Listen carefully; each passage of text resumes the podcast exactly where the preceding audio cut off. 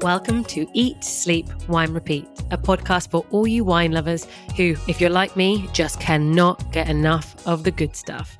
I'm Janina Doyle, your host, brand ambassador, wine educator, and sommelier. So stick with me as we dive deeper into this ever evolving, wonderful world of wine. And wherever you are listening to this, cheers to you. Hello, wine friends. Are you ready for part two with Henry Jeffreys? So, we are continuing our conversation about his latest wine book, Vines in a Cool Climate. And you will notice a protagonist in this episode, a name that continues to come up. In fact, he even got mentioned in part one, and that is Peter Hall, who is one of England's wine pioneers. And so, I have got my hands on a bottle of his sparkling wine. And so, if you give me a few moments before we start the chat with Henry, I am going to tell you about what is in my glass. So, Peter Hall is the man behind the winery Breaky Bottom, which you can find in the South Downs in Sussex. And this winery he started in 1974, and one of the grape varieties that was originally planted was Seyval Blanc. So, this was a time when Chardonnay and Pinot Noir was not a thing. Now, for the first two decades, Peter was just making still wines out of his Seyval Blanc and other grape varieties such as Müller Thurgau. However, as he says it himself, he felt that the variety of Seyval Blanc is such a clean and straightforward variety, but with good acidity. So he always assumed it would be quite nice with bubbles in. So when he began making traditional method sparkling wines, this was one that he began with. This has become a bit of a flagship, something that Peter is really known known for, but he does also make traditional method sparkling wine from the classic varieties as well. Was really nice. Every single cuvee is always named after somebody important in his life. So do look at the names and investigate for yourself. I today have the 2015 Seyval Blanc Brut, and it is the Cuvée Jack Pike. Now, this wine is in his memory because he helped plant the very first vineyard back in 1974. Also, I do love a wine that is numbered. I am drinking bottle number 1594 out of 6,694. And I'm also going to give them a round of applause because they are using hardly any foil on the top. You can see the cork. It's a very smart bottle. And I love that they're not wasting materials. Okay. I think it is time for me to open up this bottle of wine. Oh, there you go. Music to my ears. Is that not one of the best sounds in the world?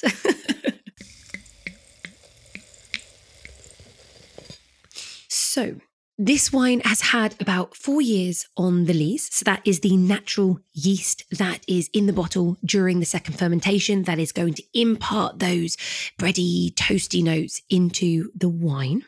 So, I'm assuming there's going to be a little bit of richness, but Seyval Blanc, I mean, it's not really a great variety that I know very well. I know it can have a bit of a citrusy element, it can be a little bit mineral, it can take to oak. So, okay. Oh, wow. Okay. This is not what I expected at all. Wow, okay, this has this kind of nutty, kind of waxy, bruised apple vibe going on, but there's also like this kind of cinnamon spice going on, a bit of an oxidative character. So, wondering whether that is normal or if it's this bottle, but it's actually very attractive. Okay, like, and there's this like smoky, mineral, woody pine note. It's kind of very hard to describe, but it's very curious. Mm. So, okay, this is really nice. This is not, disclaimer, this is not my favorite style, but I like how unique this is. This is very textural on my tongue. Like there's a It's like peach skins. It's like a little bit furry with this really crisp green apple acidity. It's really crunchy, very, very fresh as a sparkling wine. But then at the same time, flavor wise, you've got this kind of baked peach pie. There's that nutty oxidative character coming through, but it's not super strong. Really, this wine is very, very fresh. And then hmm, the finish. You've got this, it's like a slightly uncooked sourdough, touch of saltiness, and, and then loads of kind of bruised apples. This is really, really interesting. If you want to taste a wine with texture, but great brightness and flavors and aromas that I actually am not used to tasting in sparkling wine. This is a fab one to go for. And well, also, it's a great way to taste Seyval Blanc, which is officially the fifth most planted grape variety in England at the moment. Now, if you're wondering how much this costs, you can get this for £36 a bottle. And guess what? it's all worked out rather perfectly.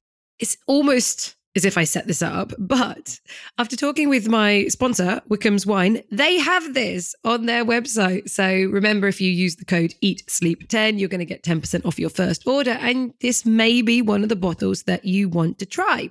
But for now, whatever English wine you have around, pour it and enjoy as we go across to the chat with Henry now.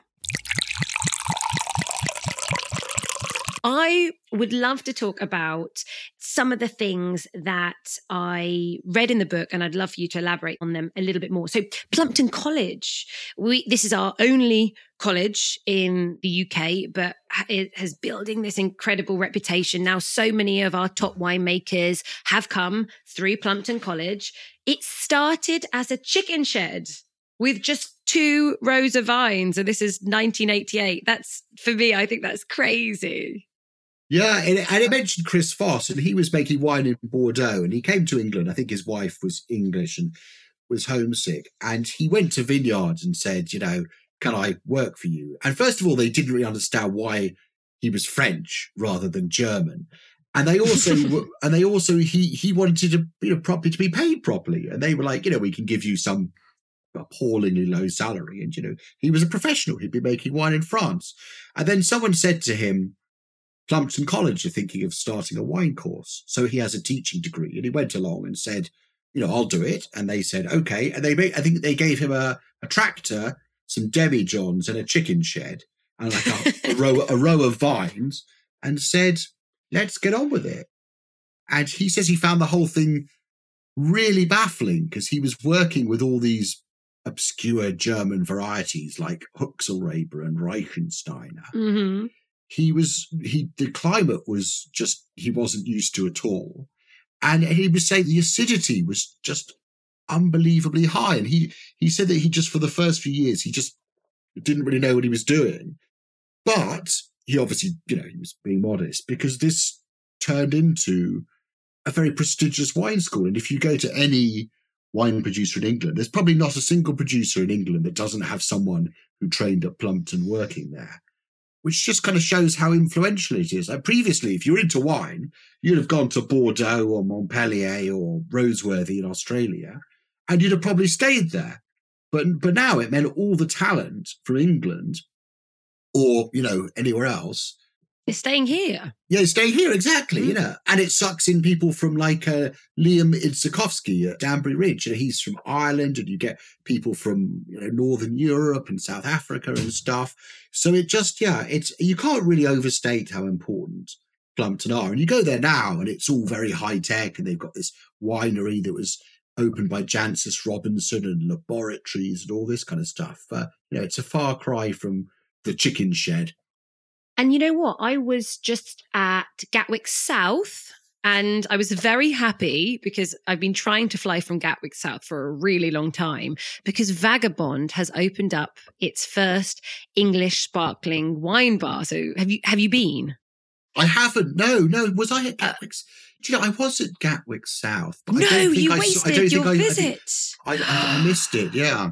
Oh, okay. So it's called South Downs, and you can't really miss it. It's literally opposite the Vagabond restaurant that they have. But really cute, really classy. But it's lovely because there's, I don't remember now, I could be making this up, but maybe like 10 sparklings, 10 stills or so that are all by the glass as well. So it's amazing. And actually, I tasted the Plumpton College their own sparkling rosé, non-vintage, and it was brilliant. It was lovely. It was really like strawberry Kool-Aid. It had this kind of it was a dry sparkling, but it had this real sweetness of fruit to it, really creamy. It was lovely. And so I just thought, you know, it's nice to be able to drink wines made from the students of Plumpton. That tells its own story, doesn't it? So it was lovely. Yeah, they win Mm. awards. You know, they're commercial Mhm, wines, which mhm. is yeah, no, great stuff. Yeah. Well, next time you're at Gatwick South, don't forget to go. Yeah, to no, I was. I think. I think I, I was on my way to Montpellier, but it was about six in the morning. Oh, that was and just- and yeah, and I just, you know, I wasn't thinking about wine. Listen, your palate would have been its most open and uh, ready to taste. Uh, The a most- missed opportunity. well, the next time, the next time. No, we're talking about grape varieties you just mentioned. Piwi varieties, hybrids that we still have some old Germanic varieties that I think people are starting to focus on. Has there been any that you've tasted that probably most likely are in a still wine that you think could be a variety that, I don't know, pushes Pinot Noir and Chardonnay to the side that has a future? Um, We'll start with Piwis, which are German varieties, and the word is short for one of those very, very long German words that means, I think it's like fungal resistant or something like that. So I think Solaris is a Piwi. Okay, yeah, And yeah. I've had some, you know, some quite nice ones. Um, uh, Bin 2 in Padstow, they make a very nice still Solaris, which is actually very orangey, very nice. I had a red from Yotes Court, which is very near me in Kent. Oh, I know what you're talking about. It begins with D, doesn't it? Yes, it, uh, Divico, I think it's Ye- called. Yes. Oh my god! I and I must say, I. Wasn't. Yeah, I wasn't entirely convinced by that. Um, not the price.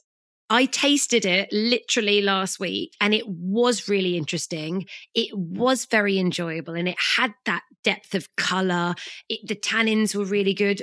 But when they, I said, hmm, yeah, I like it. I, for English wine, yeah, I'll spend 20 pounds on a bottle.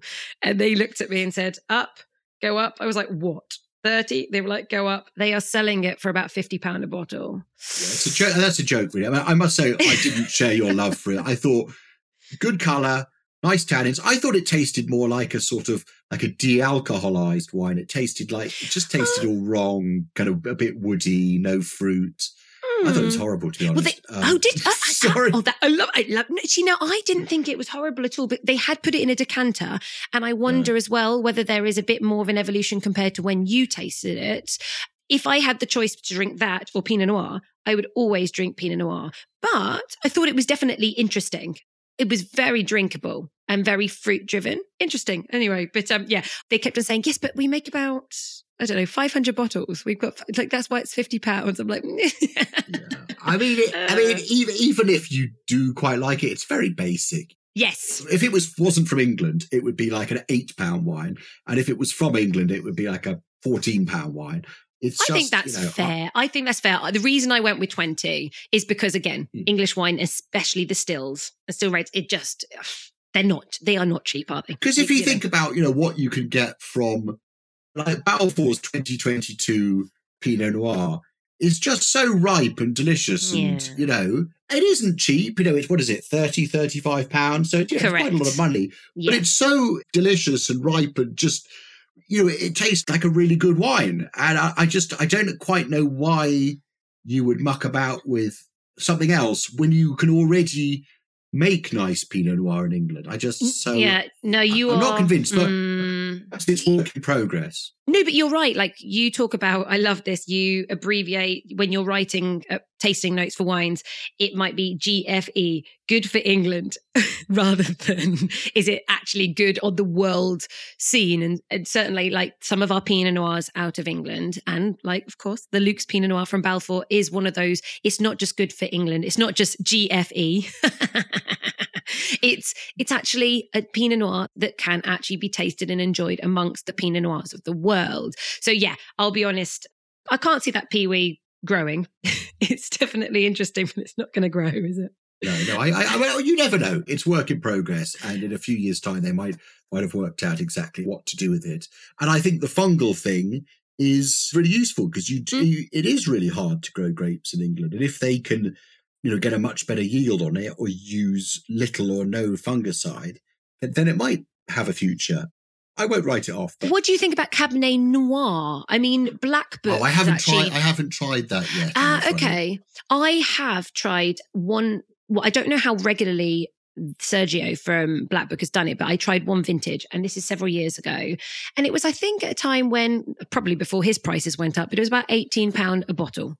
Did it rock my world? No, but I thought it was pretty interesting. It had some structure. Again, it, it was definitely better than what was the great variety from Yotes again? Del Divico. Divico. It was definitely way better, in my opinion, than Divico. And of course, the pricing was appropriate as opposed yeah. to the Yotes Court one. So I don't know, but it's certainly something. The problem is, and I think you touch on this, I don't know if you do touch on this on the book, I've just imagined it, but a lot of the names are quite weird. And Souvignier Gris, it's like if someone sees Souvignier Gris, like, um, you know, things like that, I'm not sure whether. No, I do, I do touch on that. And also, that's the problem that a lot of the old German varieties, so the, you know, these are ones that were made at Geisenheim by crossing Riesling with something or other to make them ripen earlier or be more fungal resistant or more high yielding. And they have mm-hmm. names like Huxelrebe, Reichensteiner, you know, Schönberger, all these kind of things. And they just, you know, they don't sound very as nice as Pinot Noir or Chardonnay or something. They're not as, they're not brand names. Whereas there are a couple of German varieties that do work really well. And it is partly to do with how the wines taste, but also the names. So Bacchus, that's a German variety. Yes. And Ortega is another German variety. They both thrive in England. Mm. And I think Bacchus is now after a long time of being a bit of a Bacchus skeptic, because people were making it in that huge green asparagus sort of style. And now people are being a bit more restrained, using oak, using different yeast strains. And people like Flint in Norfolk are making these very elegant, sort of peachy, almost sort of Sancerre esque mm-hmm. wines out of Bacchus, which I just think are wonderful. And then Ortega, which is a speciality of Biddenden in Kent, I think has a huge future. I think Biddenden obviously make a very good one. Westwell, who I've mentioned before, they make a sort of Albarino style one, which in 2022, a warm vintage, was wonderful. And my wife, who's Californian and very skeptical about English wine, loves Westwell Ortega. It was our okay. sort, of, sort of wine of the summer. So I think those kind of slightly forgotten about German varieties could have a really good future because they do you do get higher yields than with the difficult French varieties. So yeah, I think there might be a kind of German variety renaissance at some point. This is the second wine that I tasted at the South Downs bar. So this is literally only a few weeks ago. It was the Mix Up Volume 4 and it is made from Müller Thurgau and Reichensteiner.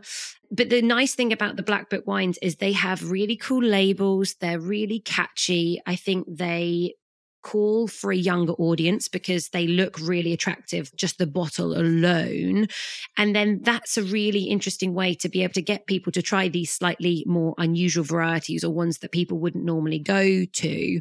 And Sergio is just such a great winemaker that he seems to just really get it right with these slightly different varieties. And I, that wine was just so textural. It was so interesting. I think it had this kind of like ginger root edge. But it was one of those wines that is not about the aromatics, the opposite of Bacchus. It's much more about, you know, take your time, sit with it, see how it changes as it warms up a little bit. But it was a fantastic wine. So for me, gives me faith that it's good enough but it's just whether consumers would get behind it. Yeah, no, I totally scale. agree. I think the mix up is wonderful. I tried the 2021 vintage, so you know, difficult vintage. And you're right, it's it's fruity, it's dry, and he does a lovely textural thing. There's that sort of creaminess to it. And I think that's the way to sell them is with these funky labels. And, you know, don't say try and get people to pronounce Reichenstein or Muller Thurgau. Just be like, this is the name of the label. you'll, you'll, love it. And I think yeah. that's that's a challenge is to get because England does these Germanic blends really, really well. But it's just trying to persuade customers who are brought up on Pinot Grigio or Chardonnay to just ignore the grape variety mm. and just go for the label. Then again, if you think about so many fantastic wines from around the world, many of them are blends. There are some really interesting wines coming out of Italy or places that are a Sauvignon Blanc, Chardonnay, Viognier blends, whatever. I don't, you know, there's some really interesting, and it's not the grape variety is irrelevant. It's like, hey, this is a great wine, give it a go. So yeah, we'll, we'll see. And you talk about those fun labels. Tim Wildman's Old Vine like the pet nat. I mean, is so the lost in a field. The minute I tasted that years ago, I was like, it tastes like a Solero lolly, like that tropical mango yumminess. It was just, it's fun, it's approachable, it's interesting and his labels just catch you. So I think, and he's really started a bit of a kind of like a England's version of cult following. I think I'm a bit ahead of the game. We're probably not quite there, but I think if there was a cult wine, I mean, he might be up there towards the top of the list. Don't know what you think. Yeah, I think. Do you know? I've never tried his wine. I spoke to him for the book, but I, That's a I, shame. Still I still haven't got around to trying them. Oh my god! Uh, well, to be honest, I don't actually know if he does more than one.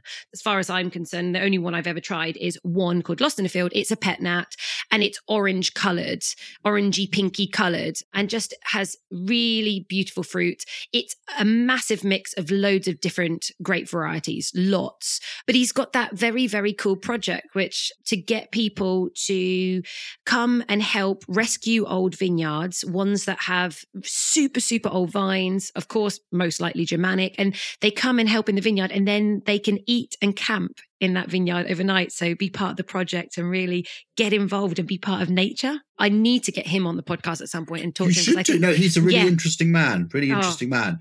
He's got so much energy. we're talking well. about mm. England's cult wine. I would say Ooh, it's, it's Charlie Herring. It's it's another ah. Tim, Tim Phillips, who makes wine in a walled garden in Hampshire and he okay. is apparently the only person who's ever made a successful dry Riesling. Though when I visited him, it had all sold out.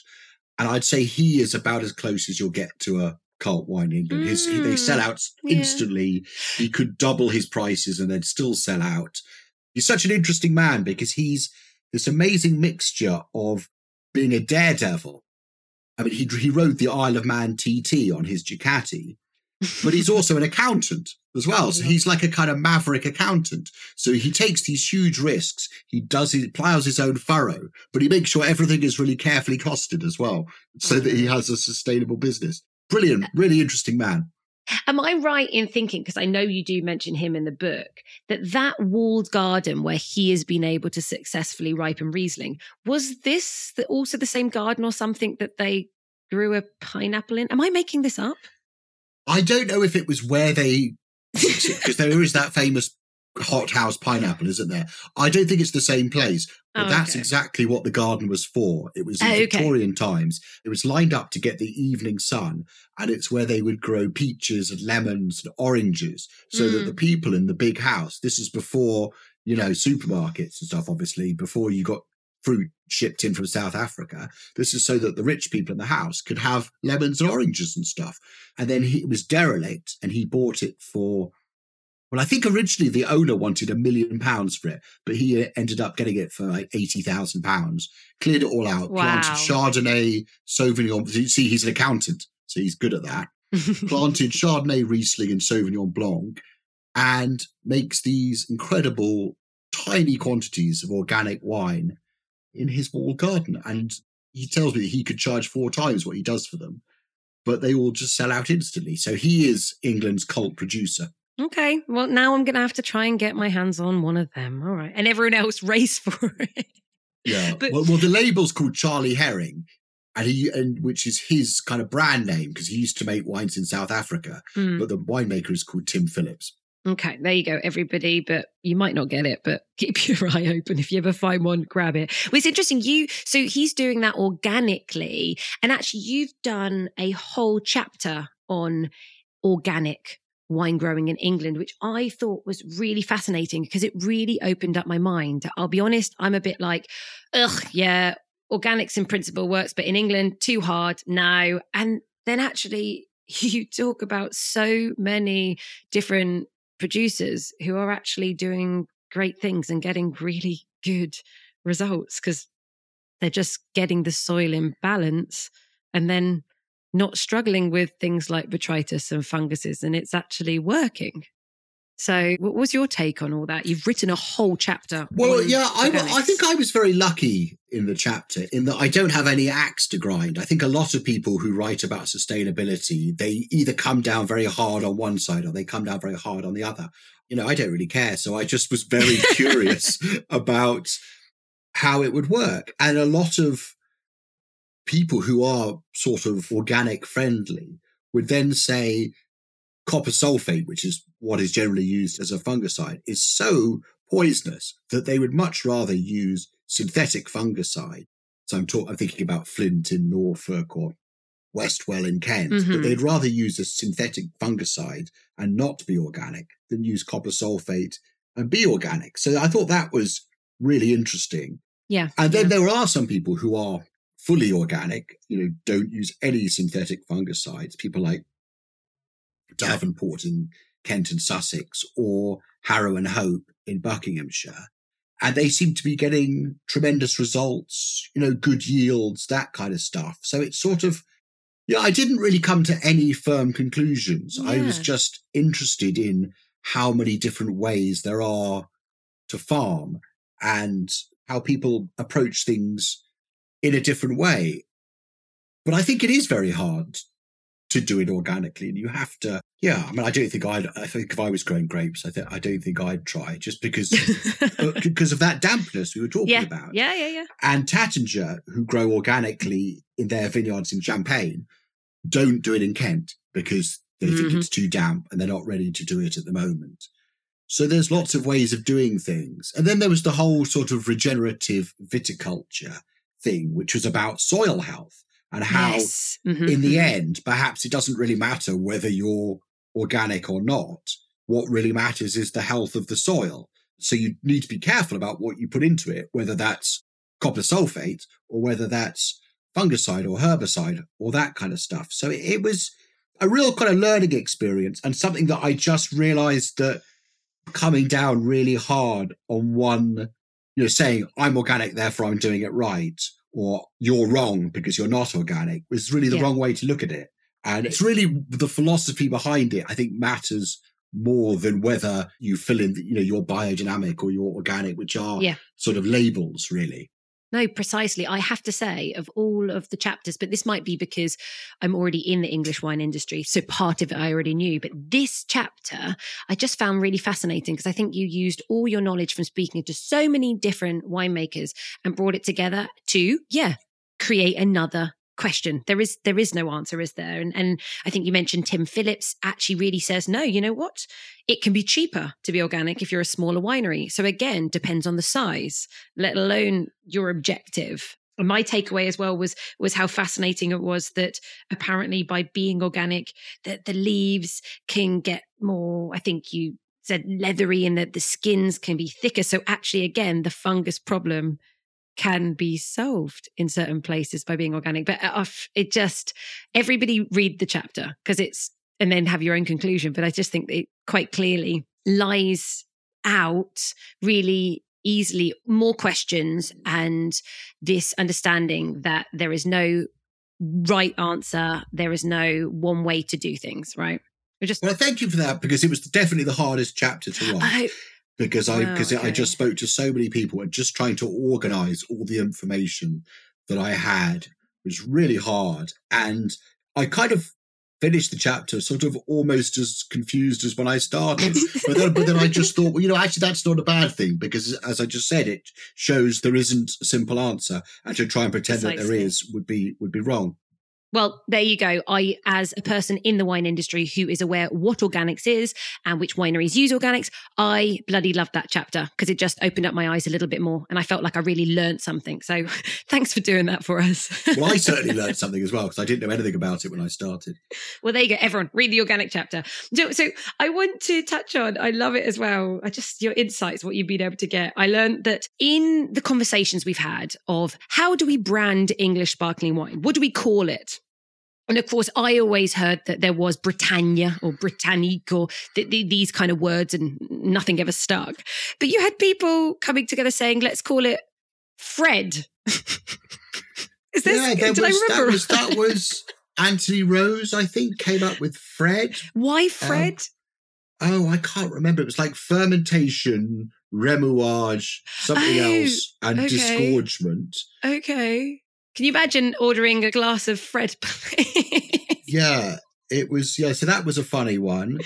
There's Malcolm Gluck, I think, as a joke, said it should be called a Pippa after Pippa Middleton. This was around the time that everyone was obsessed with, with Pippa Middleton, which, you know, obviously Mhm. was, I assume was a joke, but may not have been. well, it Um, didn't work. It didn't stick. Yeah, um, it's a really tough one because, as we said, you want people to be aware of the difference between a champagne method one and a prosecco method one. Well, Well, that's it, a bit like prosecco, and it's a bit champagne on the label, which would obviously be the easiest way to do it. So, if someone could come up with a name, that know. would be great. So we're talking about, you know, what do you call an English champagne style wine? And I think that's part of the reason why Mark Driver came up with his Sussex PDO, you know, like uh, Appellation Contrôlée for Mm, Sussex, mm. which, you know, as people have pointed out, doesn't make a lot of sense because Sussex really isn't that different to Hampshire or, Yeah. or Kent. But I think it's a way of, of defining his wine and saying only champagne method wines could be called Sussex. And I think so in some ways it's very clever. I don't think it'll take off though, but you can see what he's trying to do. I mean, we we quite clearly again when we talk about marketing, there's lots of challenges, isn't there? But I think actually what's been really useful over the last few years, and of course with the lockdowns, people not necessarily being able to leave the country. What really helped, I think, was from a tourist point of view that people had to go places in England because they couldn't leave. And certainly, I know from working for Balfour Winery and speaking to others, gosh, the amount of visitors that many wineries got just went through the roof. And so once you've visited a winery, oh my God, you become an honorary brand ambassador anyway, don't you? You know, it's such a, the wine never tastes as good as in that moment when you drink it in the vineyard. That's just the rules for everything, every winery in the world, right? Yeah, of course. Yeah. Yeah. And actually, I mean, you touch on quite a few uh, different places that people can go and visit.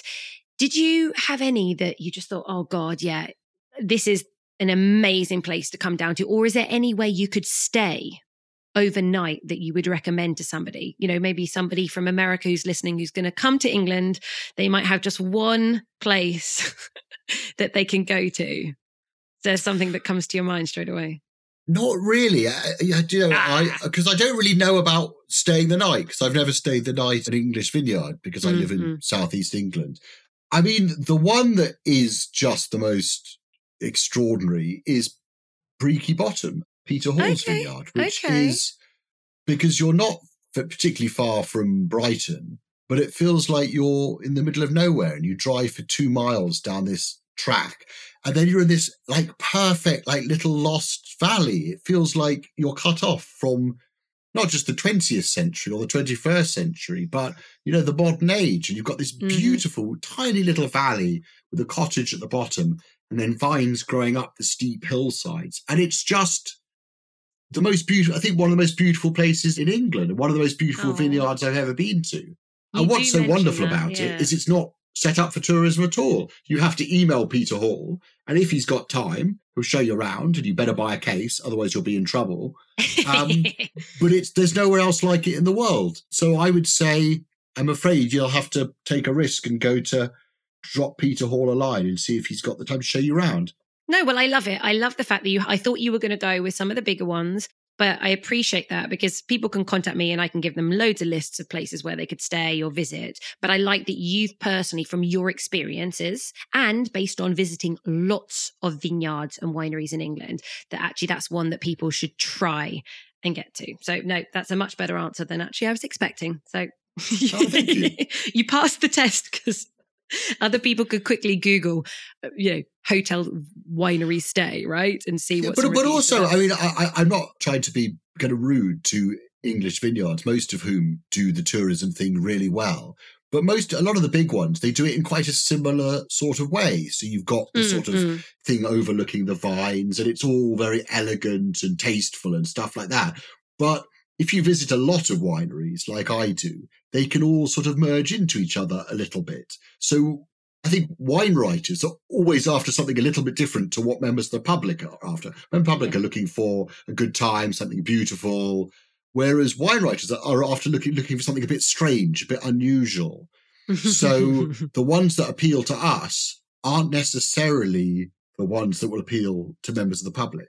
Yeah. Well, you know, the point is you described it beautifully. And I think we all, with the busyness of life, could do with going to a place where we can switch off and feel like we're in the middle of nowhere, right? Yeah, yeah, yeah, exactly.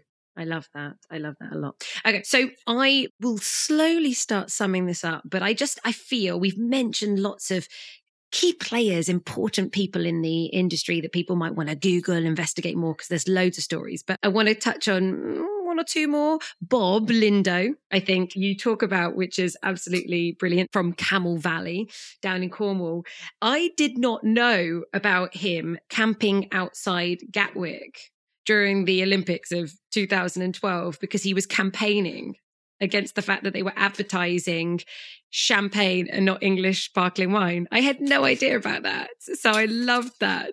That was was that something that he told you about? No, no, sad that that was one from that I heard from Oz Clarke. No, oh, I think really? Bob told me it as well, but I initially found it found it in Oz Clarke's book. Okay. And Bob has just been a brilliant publicist for English wine. And I think it helps mm. that he's in Cornwall, and one of his first customers was Rick Stein. You know the uh, yes, the fish mm-hmm. exactly. And so Rick Stein has featured Bob in his programs and stuff. And Bob is Bob's just a natural showman. You know, he's a, he's a salesman and a great winemaker as well. So he's just been you know because he's been doing it since the eighties, kind of pre Nyetimber.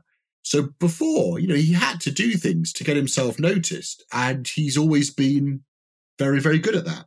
Yeah. Yeah. Well, I just thought that was absolutely brilliant and goes to show the personalities that we have in the English wine industry.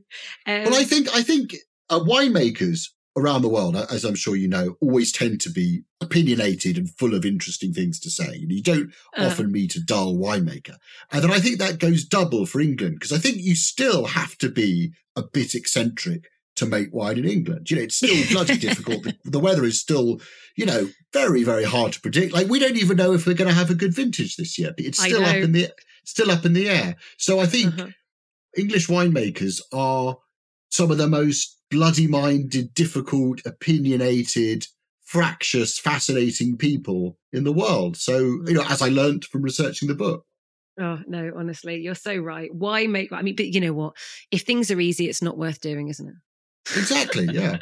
you point on the fact just for people listening, just to give some context, like we don't know if we're going to have a good vintage this year. Right. Last year, down at Balfour Winery, I can comment, we started picking on the 13th of September last year. And now, granted, right. it was actually a little bit earlier than normal, but that's what we had.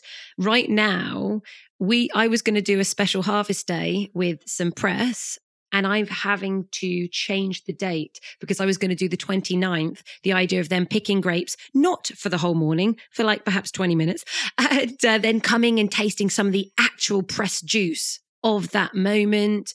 And I'm like, yeah, I spoke to our winemaker. He's like, I don't think we might, I don't think we'll even have grapes to there won't be any grapes to pick because we need we're probably going to need to be looking at the first week of October. Fingers crossed that the weather, you know, holds and we don't have any surprises. But like, yeah, it's from vintage to vintage. It's so crazy. And now it's just that waiting game of please ripen, please ripen. We're not there in yet. In 2021 in Essex, they were picking on bonfire night. Oh my god! And they got some really nice Pinot Noir, but it was, you know, down to the wire whether they were going to be able to ripen it, and they did. But it was, yeah, touch and go. But now you talk about Essex, and I think that's a nice place just to finish off. We've mentioned Kent and Sussex, which we should, because actually the majority of the vineyards are found there, and then obviously scooping around. But Essex, more and more plantings are happening in Essex. It's a very exciting place. Crouch Valley specifically. It's like this little microclimate that everyone is getting very excited about. And you write in your book that John Atkinson, who's a master of wine and very involved in the English wine industry, he thinks that we have our very own Petrus in our Essex soils, which is very exciting. And I hope people listening, maybe their ears perk up and go, okay, hang on. So, what are your thoughts after having a little chat with him? Has he got you? Well, I mean. I only understand about half of what John Atkinson says. Most of it goes over my head because he's he gets very, very into different types of clay, and you know, I, I can't follow most of what he says, but I can follow his enthusiasm, yes. and I can taste the wines. Which uh, he's the consultant at Danbury Ridge, which is yes. um, I should have said Essex. so. and the quality is just off the scale. So even It in is. 2021, which was a very difficult vintage, most people didn't make particularly good red wines. If they made any red wines at all, Danbury Ridge just tasting them out of the barrel. They were so ripe, so good. And it wasn't just them. Lyme Bay, who are based in Devon, but they make their still wines from Essex fruit. Their 2021 Pinot Noir was just big and ripe and sort of, Mm. you know, you know, almost sort of like Sonoma or something. So Essex is just for, you know, people like me who love English wine. I love English sparkling wine. I love the still wines in a good year. In Essex, they can do it every year. They can get those flavors. They can get the skins ripe enough to make red wine every year. So it, yeah, it's very, very exciting. And, you know, I mean, the wines are expensive, but Worth it.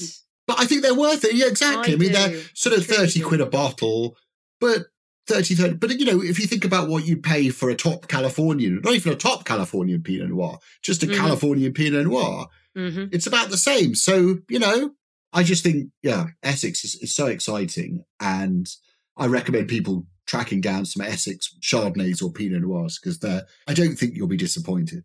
Nor do I. And so to conclude, Henry, after all of this research, what is the direction for English wine?